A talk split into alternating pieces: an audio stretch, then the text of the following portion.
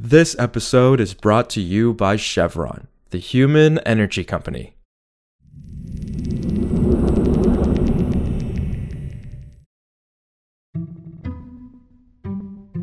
This is Politico Energy. I'm Josh Siegel. A group of congressional Democrats is calling on two major banks, JP Morgan Chase and Wells Fargo, to cut ties with an influential conservative group that some Democrats say is spreading misinformation about how banks take into account climate risk. That group, the State Financial Officers Foundation, includes Republican state treasurers who have two main goals. One, oppose climate related financial risk management, and two, cancel state investments with firms that engage in environmental, social, and governance principles, also known as ESG.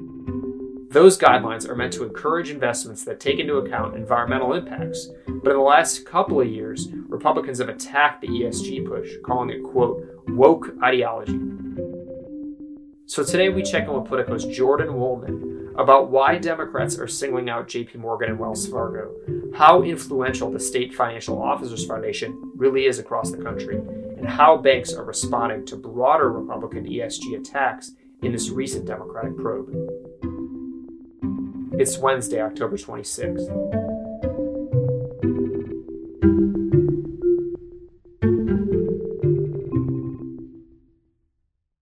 So, Jordan, you've reported that Democrats are zeroing in on major banks' ties to a little known conservative group that is working to discourage investing in ESG.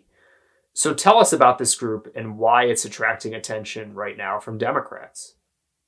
So, we're talking about the State Financial Officers Foundation, which is a small nonprofit based in Kansas, comprised of many Republican state treasurers from around the country. They're really going after what's called ESG investing.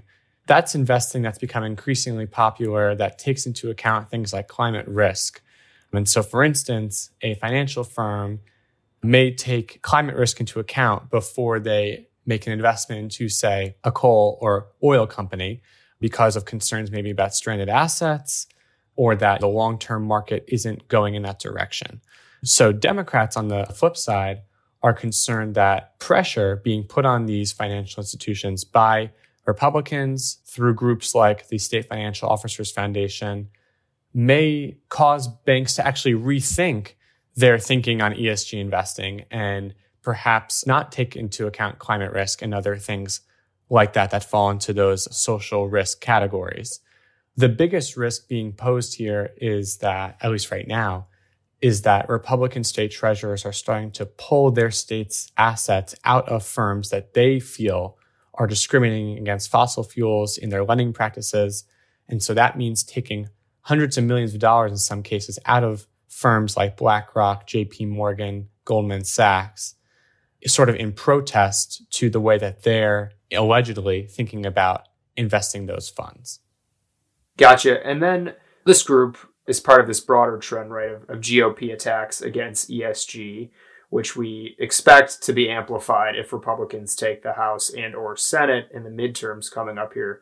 So how influential so far have these efforts been across the country? So it's been really interesting to watch this sort of divide emerge in yet another way between red and blue states. So, for instance, we've seen red states like South Carolina, West Virginia, Utah, Arkansas. Their treasurers have pulled millions of dollars out of the firms that they allegedly believe are divesting or boycotting fossil fuels. Um, and I should pause right here and just say that these firms wholeheartedly dispute that characterization. BlackRock, for instance, says that it invests over $300 billion with a B in energy companies. JP Morgan is constantly ranked as one of the top lenders to fossil fuels. I should also note that, sort of going a step further from the states I just mentioned whose treasurers have pulled money out of some financial firms, two states in particular, West Virginia and Texas, have passed legislation that's been signed into law that has created a so called energy boycott list. And so those states have actually published a list of firms that, again, they allege are discriminating against fossil fuels or using ESG lending in a way that hurts their states. So those two states have actually passed laws on the books. Other states very well may go that route into 2023. Another way this is manifested is a group of 19 Republican state attorneys general have formed a coalition to subpoena certain financial firms for their involvement in the UN's net zero banking alliance. Of course, no charges have been filed. They sort of allege that those banks are adhering to a UN set of principles that aren't law. Meanwhile, it's important to note that the Net Zero Banking Alliance is an industry led initiative. So these are banks on their own accord signing up for this group, not being compelled by the UN or any other agency. So just wanted to give the full spectrum here of how this issue has manifested in different ways. Right. So you got a little bit into how banks are responding to this GOP backlash. And they're saying, look, we're not cutting off fossil fuels, right? This is part of our kind of more wholesome look at, at our portfolios. The, fossil fuels are, are still a part of the economy.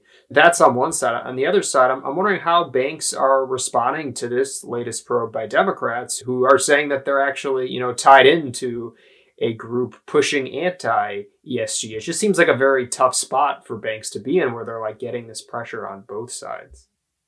The irony is that these banks feel like they can't win right now. They have on the left environmental activists claiming that they're doing too much financing of fossil fuels and that they're not doing enough to sort of get us into a, a green transition. And a green transition involves capital. In terms of this particular letter that Democratic members of Congress wrote regarding the State Financial Officers Foundation, this all sort of ties back to a September House hearing where these firms were questioned Are you funding, supporting this anti ESG group? And while there wasn't really a straight answer from the executives at the hearing itself, both executives at JP Morgan and Wells Fargo did say that if it was true that they were somehow supporting this group, that they would probably cancel that support if it's true that the SFOF is peddling this anti ESG information. The banks seemed willing to play ball. They have until November 3rd to officially get back to members of Congress as to whether they will actually end that support. And we will see in about no more than a week or so.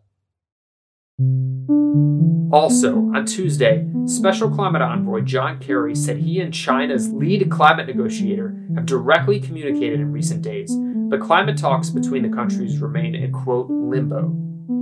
Kerry said at the Council on Foreign Relations that he and China's counterpart have sent a few messages back and forth about trying to figure out how they might resume climate talks. Remember, those negotiations were suspended by Beijing back in August to penalize Washington for House Speaker Nancy Pelosi's trip to Taiwan. Both President Joe Biden and Kerry have indicated they hope to keep climate change discussions separate from other areas of disagreement between Washington and Beijing. At the same time, ahead of the United Nations big climate conference in Egypt next month, Kerry said on Tuesday he's unsure of Beijing's posture and whether China and the US will be able to cooperate at the conference.